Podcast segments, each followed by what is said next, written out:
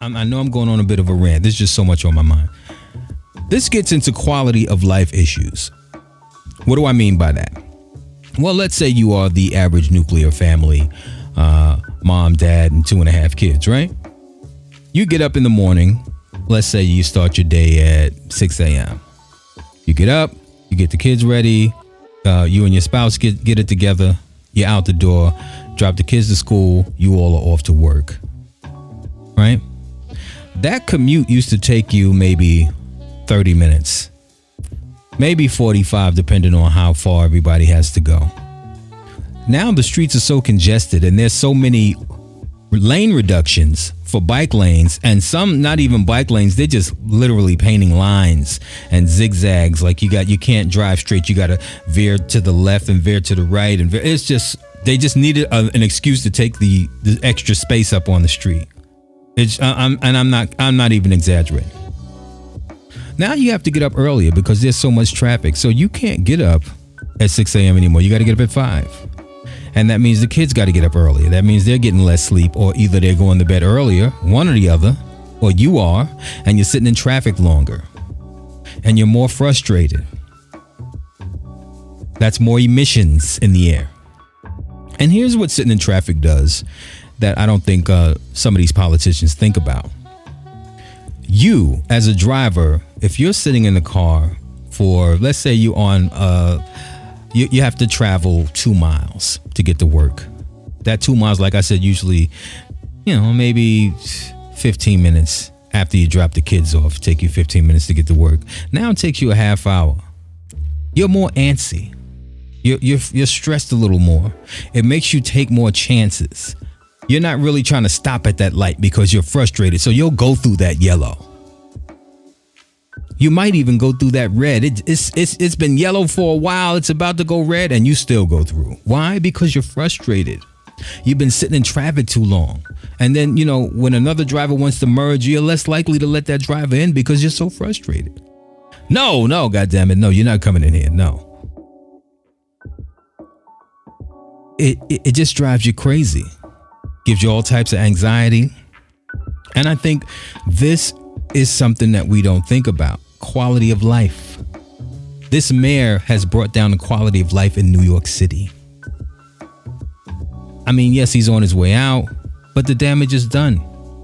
And in my neighborhood, they're still taking the, the DOT, that's the Department of Transportation, is still taking away parking spaces. There's already no place to park. I live downtown Brooklyn. It is extremely hard to park in my neighborhood.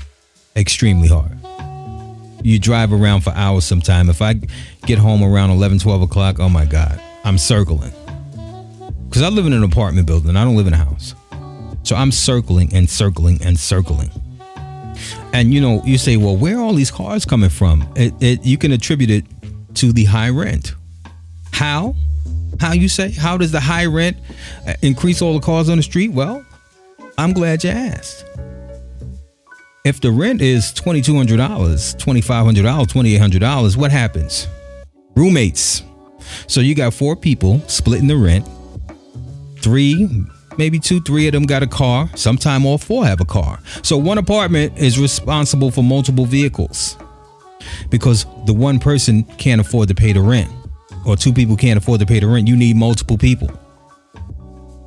And that's happening everywhere. So if you got a block that has like uh let's say 20 apartment buildings and the rents average what 22 to 2800 dollars everybody got two or three roommates everyone every apartment is responsible for at least three cars on the street what do you think's gonna happen what do you think's gonna happen and this is all over the city so when you're driving around and you're saying, well, why can't I find a park? You can attribute it directly to the high rent. And they will, you know, these politicians will spin it all kinds of ways.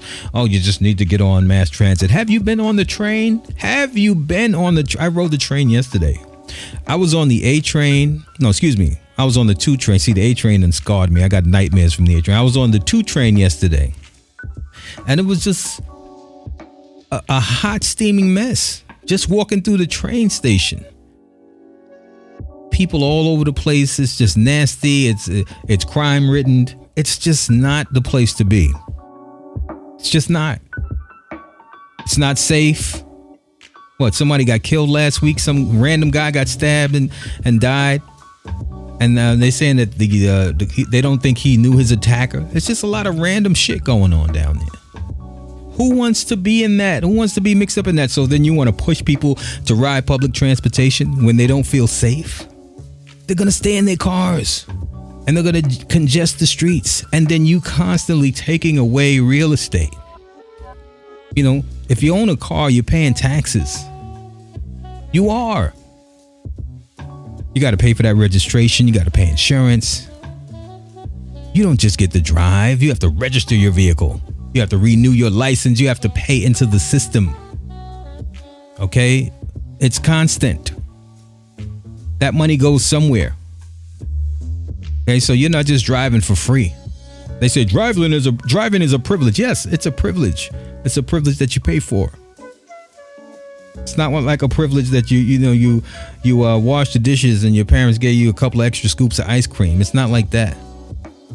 It's not like you're the oldest, so you you get to stay up longer than your other siblings. It's not like that. You have to pay. Ah, I've been on this rant for a minute here, but you know, it's just I'm trying to. This is my therapy. This podcast today, this podcast in, in, in its entirety, this is my therapy. This is me working it out. Frustrating. Ah. Thank you for listening to me go off. I tell you, man, it's just sometimes it's it's just extremely frustrating. Just living in New York City, like I've never thought about moving more than I have in the last two to three months. You know, I've been thinking about uh, the West. Been, I, I, was thinking about South, uh, but I went to Atlanta recently, and nah, can't live in Atlanta you know, maybe another part of Georgia, but definitely not Atlanta. Nah. Uh-uh. But I was definitely thinking about the West. So uh, in the near future, I'm going to take a, a couple of trips out west and see what it's hitting for. But New York has just changed too much. And, you know, I'm born and raised here, born in Bushwick, grew up in Crown Heights and Bed-Stuy, you know. Anybody asks me where I'm from, I always tell them I'm from Crown Heights. You know, because that's where I spent.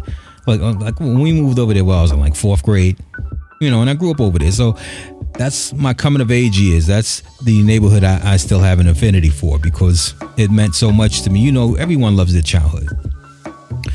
So, I'm from Crown Heights. Spent a lot of time in Flatbush and everywhere else, but I am absolutely from Crown Heights. Shout to FA. That's Franklin Ave. Yes, sir. So um, I'm a, a long, lifelong Brooklyn guy, and I'm absolutely thinking about getting the hell out of here. This city has changed so much. It's just, it's not. I mean, it's not fun anymore. It's just not. It's just. this mayor really did a number on this city. I mean, Bloomberg did a, a lot, but it was like you know that one-two punch. Bloomberg was the first jab, and then uh, De Blasio was the second. So, yeah, but that's just about gonna do it for me. Let me get my outro music. Just about gonna do it for me. Gonna pack it up, get the hell out of here. Uh, I will be back. I don't want to say next week, but I can't promise. I'll be back soon, so stay tuned. God first, everything else after. Stay strong, stay focused. Strength to the mind, peace to the body. You can't be good, be careful. We out here.